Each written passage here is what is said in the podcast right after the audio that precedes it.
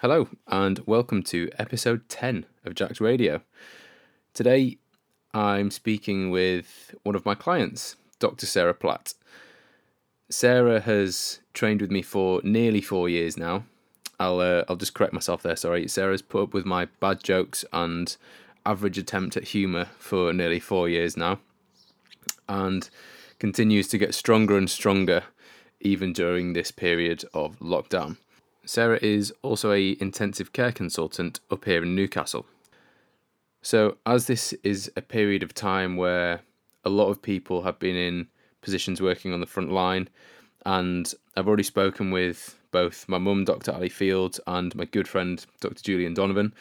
I wanted to try and get as many perspectives from different parts of working on the front line against coronavirus in hospitals and healthcare as I could. And I think Sarah offers a really, really great and level headed insight into what it's been like, but also what she's been doing to look after herself too. As always, during this time, because we are using Zoom, you may have to give us the benefit of the doubt with the recording just at a few points. We lost a little bit of the connection.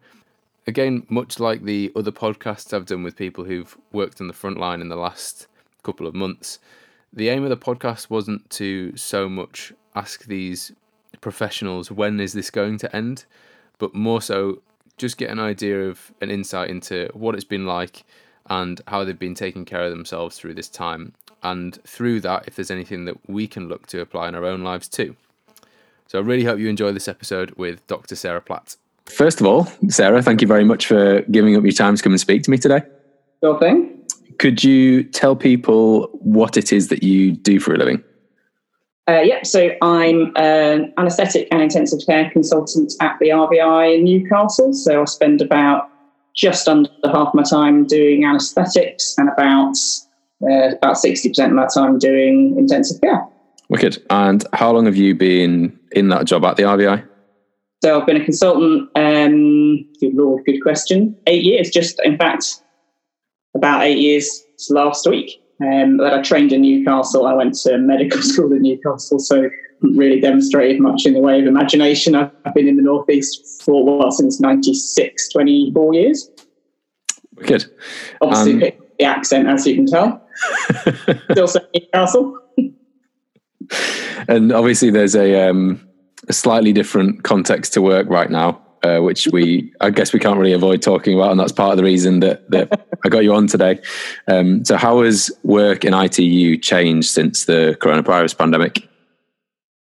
So, um, anesthesia has stopped, um, as probably everybody knows. We stopped planned operating in the NHS. Um, well, it had to it had to have stopped by April the fifteenth, and most trusts had stopped a little bit earlier than that. So we've not been doing any planned anaesthetic work for about six weeks now. Um, and even a little bit before that, when there was still some anaesthetic work going on, all the intensive care people were pulled out of theatre. So I haven't given an anaesthetic now in uh, a couple of months, which is fine. Um, and that's allowed us to put all our time into intensive care and to anticipate what was a busier time, definitely than usual. And we had enough plans in place to make it decent, even if it had been even busier than in fact it was. So, um, so I'm a full time intensive care doctor at the moment, and um, we're split three ways rather than two ways in terms of on call. So that's a bit more in the way of shifts every week. Um, and obviously, the, the diseases that we are treating have gone up by one because we've got a whole new one. So that's been um, quite a steep learning curve, but um, interesting. I think it's fair to say, but not uh, not bad. Just just different. What was it like in the in the build up to it? Was there was there sort of change sensed on the horizon? Yeah, so that was actually worse than the doing, definitely. So I, I'm, I, and I've told you this before, I'm sure, but I absolutely remember the day I thought this is this is serious. Actually, this is going to be a thing here. This isn't a thing just in China or just in northern Italy. Um, and that was the fifth of March. So, and we've been in daily planning meetings from the end of April, uh, the end of April, from the end of January. Um, but the kind of enormity of it didn't hit me definitely until that, that first week in March. And I thought this is this is seriously coming, and this is going to be seriously uh, different here as well. Um, and we were faced with the prospect of going from our baseline, which is 42 intensive care beds, well, 42 critical care beds, half of which are high dependency, so not that sick, and half the other half of which are ventilated beds, so very sick. And we were asked to make sure that we could at least double, if not treble, and possibly more our footprint and our ability to, to deliver intensive care. And that clearly involved finding a load of space, a load of beds, a load of ventilators, a load of drugs, a load of staff, and and more and more and more. And that bit was definitely hardest because there was a continuous sense of is it going to be tomorrow? Are we ready? Are we ready? Um, and fact, when it started getting busier, we were ready. And in fact, everyone had a sense of relief that oh, it's here. Let's at least get it done like a sort of terrible looming exam, but much worse. But at least now we're just in it and we're going to have to crack on and, and, and hope the plan worked. And, and it did for us. So um, the doing was, was definitely easier than the worrying in anticipation about it. Have you found the like the atmosphere or the environment kind of at work in terms of I guess the general staff has changed throughout the throughout the period? Yeah, it was quite interesting, I think. So we definitely saw peaks of each staff group realizing it was going to be serious. So I think the kind of ITU lead intensive care leadership went first. We thought, hang on a minute, this is this is going to be a thing. So the um, the leads within the group of intensive care consultants quickly followed by all the other consultants because clearly we were all reading the same material and, and interpreting what was happening elsewhere in the same manner. Um, and our nursing staff shortly thereafter, because we'd sort of clearly brought them into our plans and they were beginning to see this was serious. The surgeons took a bit longer. So it was about two weeks after we'd done peak anxiety that the surgeons got peak anxiety because no one had really noticed because why would they? Um, uh, and then all the worries that we'd had two weeks ago and had kind of just got used to now they started exhibiting. Um, and we definitely saw a lot of there's a lot of changing advice very early on. Um, you know, every week there'd be a big change in the PPE that you were supposed to be wearing. Not that we were wearing it yet; the patients hadn't arrived, but our advice, our training, and all of that kind of stuff. And that caused a huge amount of anxiety. People were just saying, you know, oh, well, it, it must have been wrong before, or how can I trust it's right now? And that was definitely difficult to manage. And there was quite a lot of worry from the nursing staff, particularly about, you know, they would have to be in very close quarters with very, sick patients with this disease. And then it very interestingly, as soon as we started getting patients, we had a, I can remember a particular nurse, one of our um, sisters, who went from quite anxious about needing to know everything, wanting to know every detail. And I said to her after about three shifts, how's it going? She went, oh, I'm really enjoying it. It's absolutely great. It's really interesting. And again, it was that, oh, now I'm seeing it and not just picturing it. It's actually okay. It, it's just in, in, in your mind, you create something that's far worse than, than the reality. So we went from definitely very worried and all a bit uh, stressed to, I think, in a bit of a, we're in the trenches now, we'll all look after each other, this is going fine. Um, and now there's definitely a sense of relief that it's improving, coupled with a little bit of annoyance that it isn't going away, because it's not going away. So we're not going to go back to normal, normal, but it's going to be much better than it was three, four, five weeks ago. So I think we're all kind of settling down to that now. As guess everyone is, you know, life isn't going back to exactly like it was in February, is it? And now that you've been in it for a couple of months, how has lockdown been? Do you think it was, you know, early on were you were you kind of so busy with work that it was just get back from work, recharge for the next bit, and get back in? Has that has that changed, or yeah. was that the case? Very much so. Early on, because we were still in planning, even though I was probably only doing three or four clinical shifts a week, my usual five days at work a week was still five days at work a week because we were in so many meetings and um, planning activities. And although some of that can be done in a kind of Zoom environment, if you're literally standing on a ward thinking how many beds would fit in here, you, you know, if we're kind of creating a new intensive care area, you, just can't do that from home. It's just not possible. Um, so a lot of colleagues were able to do quite a lot from home, and the handful of us who were um, leading the ITU response had to spend a fair bit of time at work.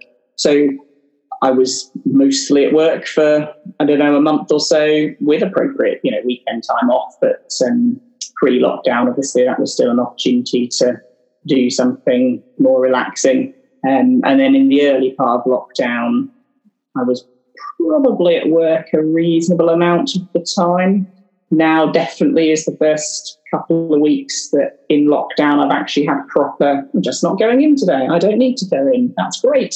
Um, and I'm, you know, we're lucky in the sense that I have three shifts a week and probably an office activity that I have to be at work for. So I haven't had that prolonged experience of being entirely on my own in the house and going out for shopping and a half an hour walk. That just hasn't been the NHS workers' experience of lockdown, and that it comes with its disadvantages, sure, but that's a definite advantage. I think that that stress of being now that lock now that um sorry kind of work has eased a little bit obviously having having been in this and you know we're over i guess the the peak of when it was really busy hopefully for good what sort of things have you been doing to take care of your own health so um much less of the online activity than I thought I'd do. So I was really, I was all over. I'm going to do, you know, uh, online yoga. I'm going to do online. I um, I dance. I'm uh, I'm a very late starter at ballet, so I'm not very good, but I do enjoy it. I thought I'll do online ballet classes. Will I help? I haven't done either of those things. I've done both of them once. Um, and the things that I've found, and I just part part of it was having to say to myself, well, actually, if you didn't enjoy it, you don't have to do it. It's not a job. You know, it's not actually if you don't have to. It's not a tick box activity. If you don't like it, just don't do it. Um, so the things I've enjoyed doing, I've done quite a lot of cooking. I found that it's something I, I have to do something that I'm paying attention to. Otherwise, you're just kind of sitting around, you know, wondering what what job you should do next and it's not that's not intrinsically relaxing and actually i get to chat to people a lot at work patients and staff so i haven't really felt like i wanted to ring my friends and chat for an hour and i do find you just drift into talking about covid which isn't very much fun so i've done quite a lot of cooking i've genuinely enjoyed blitzing jobs in the house that, I've, that i've meant to do for years that gives me a kind of sense of satisfaction and I have a guilty pleasure of, as you know, the remakes of Hawaii Five O. So I've really quite enjoyed downloading episodes that I missed of that really bad series and watching them. I'm not proud. I think the um, the point you made about not seeing things like a job's really important because I think a lot of people kind of went into this thinking, you know, I'm going to learn French, I'm going to learn how to bake, I'm going to learn all these sorts of things. I think actually just taking a step back and going, okay, these things help me relax is a really important thing to do. Yeah, yeah, yeah. You know, you can't fail lockdown. It's not a sort of pass fail experience, so you don't have to actually do something useful in it. And I, I was looking actually at my, um, I've got wooden doors in the house, and about two years ago, I had the bathroom redone, and the guy that owned the company that did the bathroom installation is a joiner by trade, and he said to me, "Well, your doors they look really good if you um, if you Danish oiled them." So I said, "Oh, what's that?" So it's just some like wood oil. I said, "You've got to sort of micro, like a very fine wire wool, and like micro sand them, and then stain them, or stain them, oil them, and that replenishes them. They look great." And it turns out that even five weeks of lockdown, seven weeks, whatever it's been, that is still not enough spare time to make that an activity that I can be bothered to do. I looked at the door and thought, I could do that. And then, no, no, no. That's just not, that nothing is worth that. You know, I'll, I'll, I'll pay someone to do that. I think I've ever actually wanted doing, but that's not going to be one of the things on my jobs list. It's, that's not any fun. So there's no, uh, no DIY skills being picked up in lockdown then? No, not really. I can't think that I've done anything that's sort of of any practical use. I've made quite a lot of cake. And is there a, is there anything in particular that's helped you kind of switch off from all of it? Because I know it's you know, there's a lot of messages on the news and on social media. Is is that something you've had to be aware of? You know, in your personal time as well. I know you said you, you're trying not to call too many people because you inevitably end up talking about COVID in your spare time. How have you dealt with that? So I don't. I have the radio on all the time. Normally, in kind of peacetime, I would have Radio Four on. I almost don't. I don't leave a room without turning it on in the next room. I don't. I'm not got it on at the moment at all. Really, I turn it on reflexly when I come in. Uh, you know, I, when I get up in the morning, I go downstairs and make a cup of tea. I knock the radio on, and I'm almost immediately I turn it off again because it's just wall to wall coronavirus. This PPI, that P- PPI. No, no, that's over at least. one blessing. The misselling of PPI. They're not talking about that anymore. Um, PPE um, and all of this stuff, and you know the R number, and should schools be going back? And I just, I'm not interested. It makes me want to shout at the radio, so I've just I've left that off, and I've had music on. Um, and similarly, I don't have the TV on.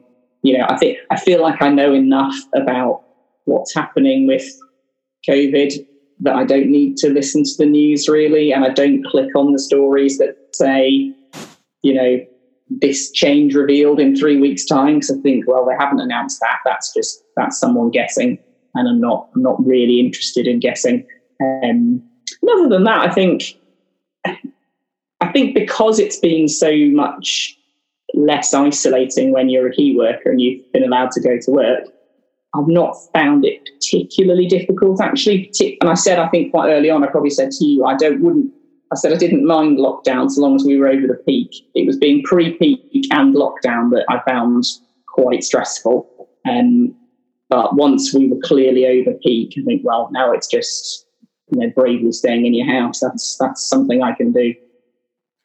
And you know, with being in your position at work, did you find that you had to kind of um, I guess like step up even even further from the leader position that you're in? Yeah, I don't know. It's interesting. I don't. I, it, will be something I think that we'll look back on and think, well, what did we actually do? It was really. I spoke to one of our um, clinical risk leaders the other day about something entirely unrelated, who I know a bit socially. I occasionally see her in the pubs. We go for a drink every couple of weeks at work. And she said, Oh, while I've got you, Sarah, I must say I've heard so many you know, really nice reports of how visible your leadership has been. And I thought, I don't know what that means. You know, she's quite she's quite kind of right on. She sort of has phrases that are like that that sound really nice, but you don't really know what it means. Um, and you can't tell if people are just being nice to you anyway, because at the moment, if you work in the NHS, people are being really nice to you. If you work in intensive care, it's gone like super nice. You Red know, carpet yeah, people randomly thank you in the corridor at work, just totally random people. Well, thank you as you walk past them. Oh, you're very welcome. Um, so I don't know. I don't feel like we did anything particularly special other than went to a lot of meetings and asked a lot of people for advice about how you sort something out and asked a lot of people to help us sort more intensive care beds out. Um, you know, the sort of me and the other two intensive care leads. So yeah, I don't know. I think there's there's definitely been the requirement to take a bit more flack than usual, um, because you're the you know obvious target for why does no one know X, Y, and Z that's going on. Um, and I suppose therefore there probably have been bits where people have thought, oh, you've all done that really well. But um, I think time will tell. If they're looking for a new clinical lead when this is over, then no is the answer. I guess it's um, you know, just a case of you you're still going to do your job that you've that you've been doing anyway. Just a different context yeah. is there's this new thing to deal with. Yeah, and actually, the weird, one of the very odd things, and it's been in the media as well, is how little of everything else there was. So we went through, and it's still not picked up to pre-COVID level, definitely, but we went through, you know, several weeks where the normal non-COVID work had shrunk down to 10% of our usual activity. Yeah, and some of that's because we're not doing planned operating. People weren't out in their cars driving fast or weren't getting in car accidents, etc. But some of it was just inexplicable. You know, where where were the heart attacks, the strokes, you know, the sepsis, all that kind of stuff. That just that wasn't turning up, and whether that's because it just didn't happen or because people sadly stayed at home because they didn't want to come to hospital, I think again time will tell. So we were busy-ish, but not nothing like what we've seen in London with people doing, you know, three and four times their usual number of beds full. It just it was just never that busy here. I, th- I, think that's a it's definitely a sentiment that other people who work for the NHS have echoed as well in the podcast that they've done. So I know Julian, who works in A and E, said mm. he was getting a bit concerned about the amount of drop in people who thought they were having heart attacks and strokes. And my mum uh, said the same thing as well, working in general practice. Um, so yeah, hope, hopefully that's it's not something that people have just been riding out at home. Yeah, yeah, um, yeah. Interesting, and, and we, you know, we've never seen a new disease like this. So maybe that's what happens. Maybe the natural history of a new disease is that other, you know, other diseases just become quiescent for a bit. I can't imagine how it works, but um, there does there does seem to have been a genuine drop off in in some other activity, and that's maybe it's because of people not exerting themselves because they're staying in a house and not catching other stuff because they're staying in a house. Who knows? I don't know. I guess in a few years there'll be a lot of papers about this that we'd all feel obliged to read. And just on a slightly different note, because uh, I don't want to spend too much time just talking about coronavirus because it is it is largely your entire work at the moment. Uh, what sort of things have you missed uh, during lockdown? Is there anything in particular that you're looking forward to? So uh, um, the sad thing is the things I've missed the most relate to food and All personal the, training, obviously. That well, yes, oh, but, yeah. First, um, that naturally picking up heavy things and putting them down again has been a fundamental thing in my life that's been missing. Uh, but also donuts, which is intrinsically related to personal training as well. But no, I, I, guess because I'm so I live on my own and I'm very used to being able to go out anytime I like to to have anything we want. You know how lucky we are in this country that we can normally just think, oh, do you know what? I'm not cooking. I'm going out for brunch. Oh, I might go out for a drink. Perhaps I'll, you know, just that. And I'm not even the world's most spontaneous person, but having to stay in for all of your meals and not being able to nip out and meet friends for a coffee and that kind of thing, I've really missed. And I, you know, I'm sure we're all telling ourselves after this, I will, I will be so much better, and I'll make sure I see people, and I won't stay in the house for the whole weekend, even when I didn't have to. But I suspect that won't last very long. Uh, so I've missed that, and I've missed my lovely godchildren, who, although they're absolutely dreadful creatures, um, who you know very annoying. After about ten minutes, I see quite a lot of them. They're they're down in Middlesbrough, and I haven't seen them for. I don't think I'd seen them for a couple of weeks before lockdown. So that's been what two and a half months or so, and so they're seven and nine now, and they're not. It's not the same trying to Skype with them. They're pretty hopeless. not that interested in Auntie Sarah on Skype. So that would be nice to be able to see them. Um, uh, and Kathleen knows who's my best mate and their mum, who I would often have seen. You know, we would see each other every couple of weeks. So, other than that, most of my good friends are at work, so I've been able to see them. Um, so yeah, mostly small children and food.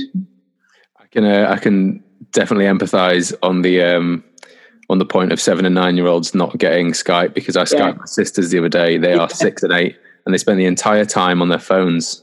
Yeah, no, actually, we haven't tried. So I said to Kathleen two or three weeks in, she said, Oh, I'll give you a ring on Wednesday or whatever. And I said, Yeah, you know, why not ring me before the boys are in bed and we can have a chat? And she said, They're pretty useless.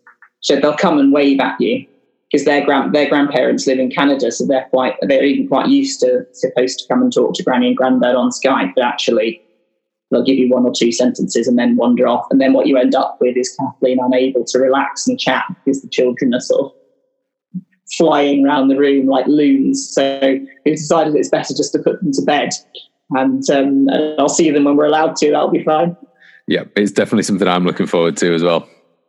Yeah, that would be nice. And they'll be excited because it's been ages and ages. And they are pleased to see me when they see me. But if they see me every week or two, it's a bit, you know, the novelty's not there. So I think it will be lovely when we're finally allowed to, to catch up as more than one person meeting one person because we can't even do that yet.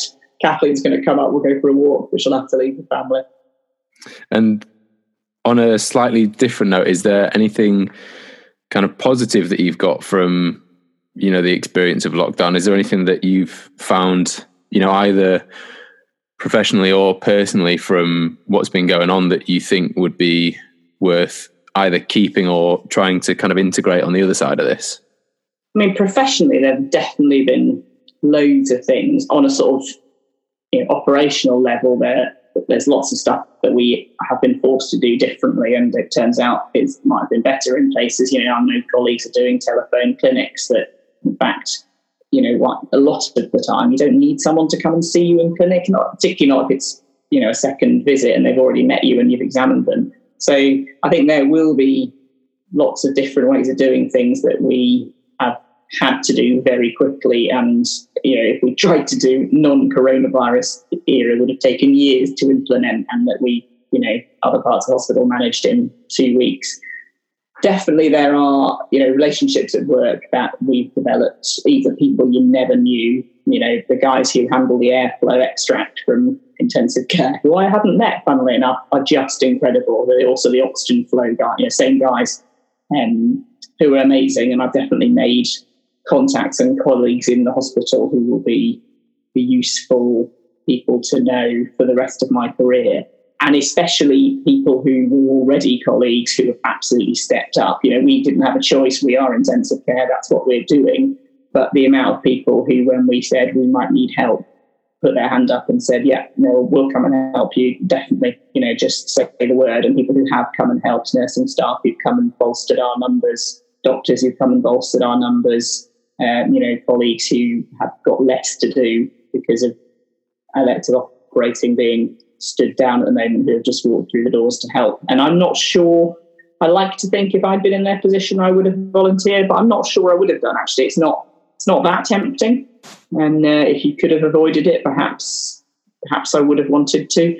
Um, so that's been definitely something that we'll look at those people differently for the rest of our careers, you know, who who came to help. And definitely the bunch of us who work together have strengthened our relationships through doing this. You know, clearly there've been bits where they've been irritated with each other, but that's that's life in any mildly dysfunctional family, which is which is what we are. Um, but you know, there have definitely been people who I have come to have a deeper relationship with because of having gone through even the preparation what we thought was going to be a terrible time. As it turns out, it's not been a terrible time, but um, we didn't know that at the time we were getting ready, um, and that's that will have been a really positive thing to come out of this, definitely. And how about uh, personally? Do you think there's is there anything really positive that you've taken from, you know, I guess the stuff away from work, like life in lockdown? Is there anything that you'd want to keep going forward? I think um, one of the things I've definitely come to appreciate is how much I don't normally do for myself.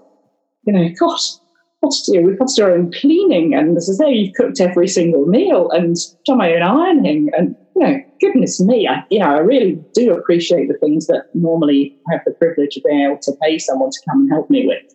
And I have enjoyed, you know, I've really enjoyed keeping the garden nice actually and watching it grow and sitting out. The, my backyard gets sun in the morning. So it went, on the nice days, I've sat out there and thought, I've been having my coffee and thought, oh my goodness, yeah, that's that's grown loads since three days ago. And probably because I've watered it, I've noticed I've noticed a correlation now. I've started watering.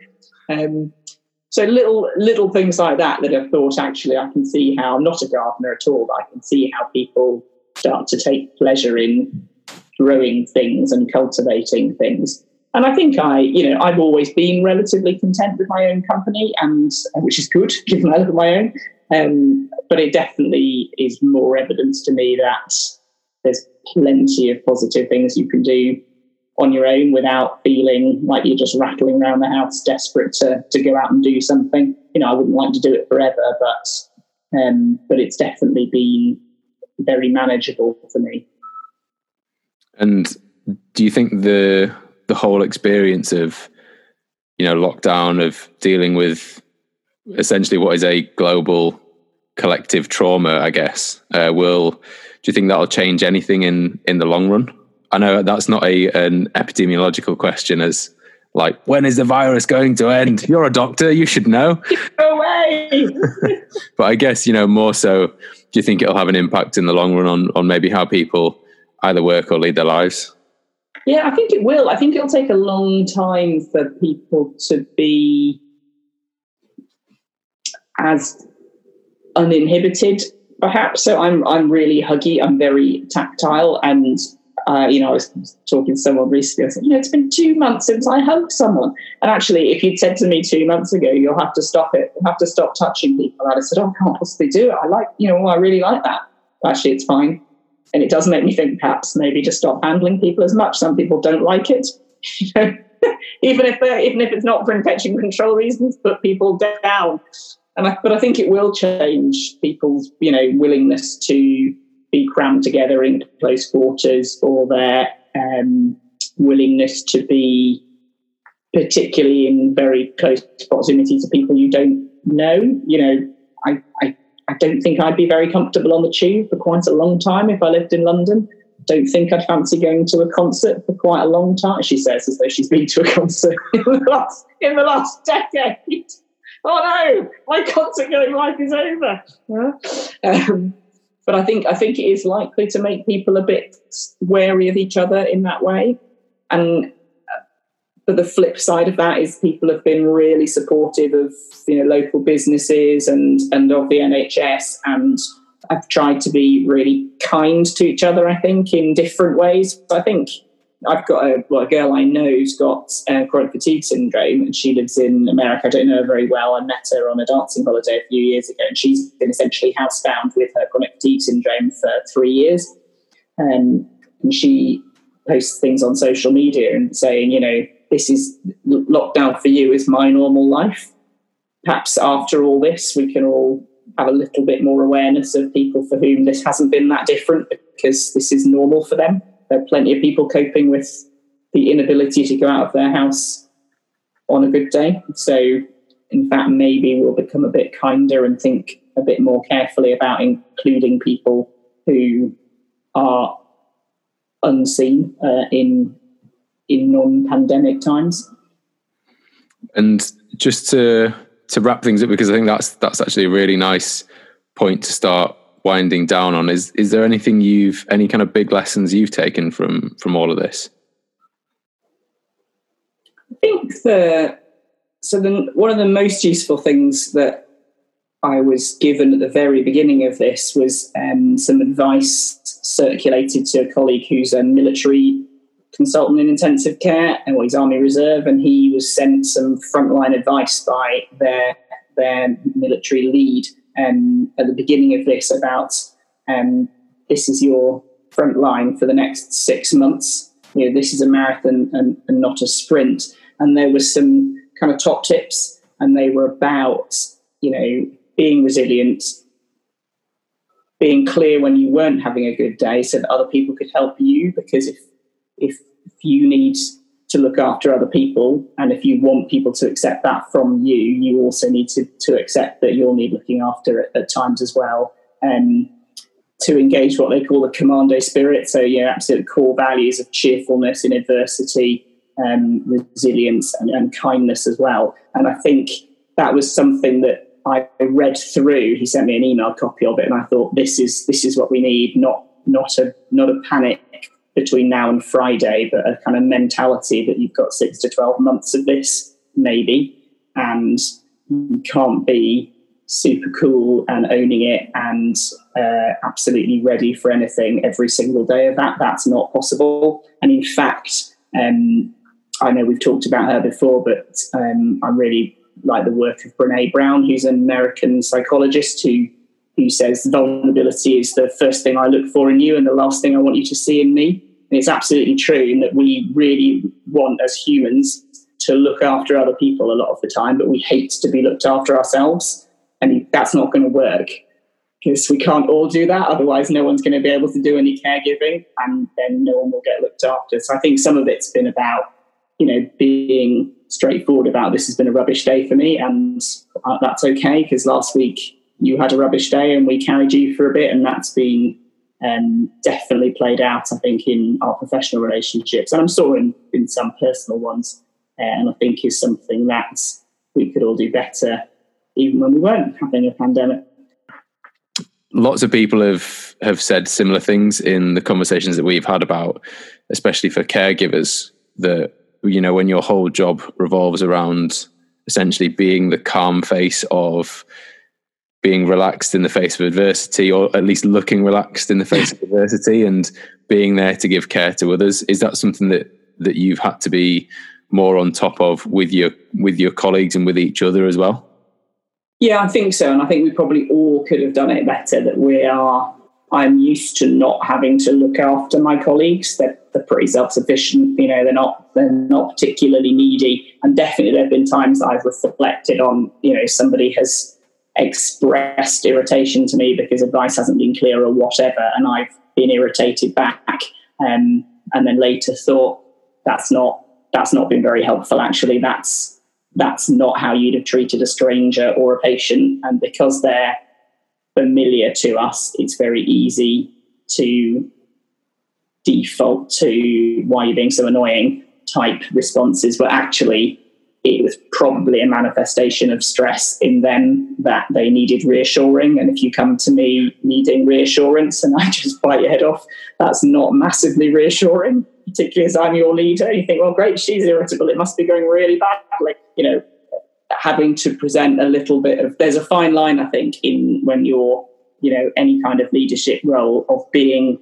real because people want authentic leadership. They want to see the bits that you find easy, the bits that you find hard. They want to feel they've got a real human connection with you, not that you are uh, some sort of untouchable, um, inaccessible leader.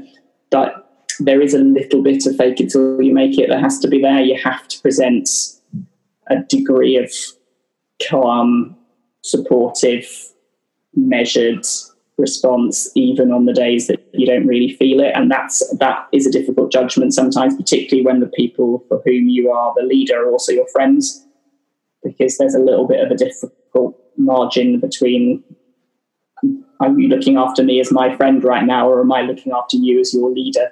Um, and there's definitely scope to get better at that for me and just take a breath. And i've watched my uh, my colleague who's the lead for the other side of the intensive care service who's been doing this 10 years longer than me, very calmly handled very similar situations and thought, that's what I should have done. That's actually diffused everything and made everyone go away feeling happier and calmer, not just had a bit of a touch at each other. Um, so, yeah, there are lessons in there, but um, for the next pandemic, I'll be much better.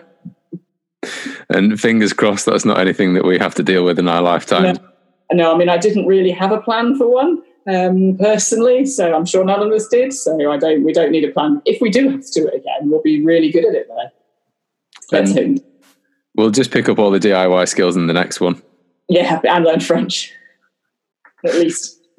well, thank you very, very much for uh, for giving up your time today, sir. It's been an absolute pleasure to talk to you. No problem at all. My pleasure. And uh, I look forward to a donut and a coffee on the other end of this.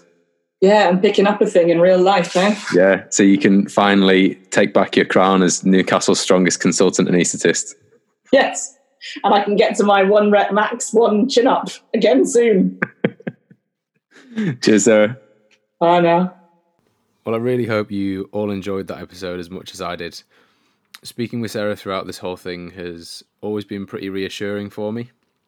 But one of the things that has struck me most about speaking with actually anyone who's been working in the NHS recently is how actually simplifying our lives outside of this and looking at the things that really matter to us when it comes to self care has been so important. And I think that's definitely something that we can all take away from listening to Sarah speak about this. So please share this with your friends, family, colleagues, whoever you think might enjoy it. Give it a like, give it a follow on Spotify, give it a review, and I will see you in the next episode.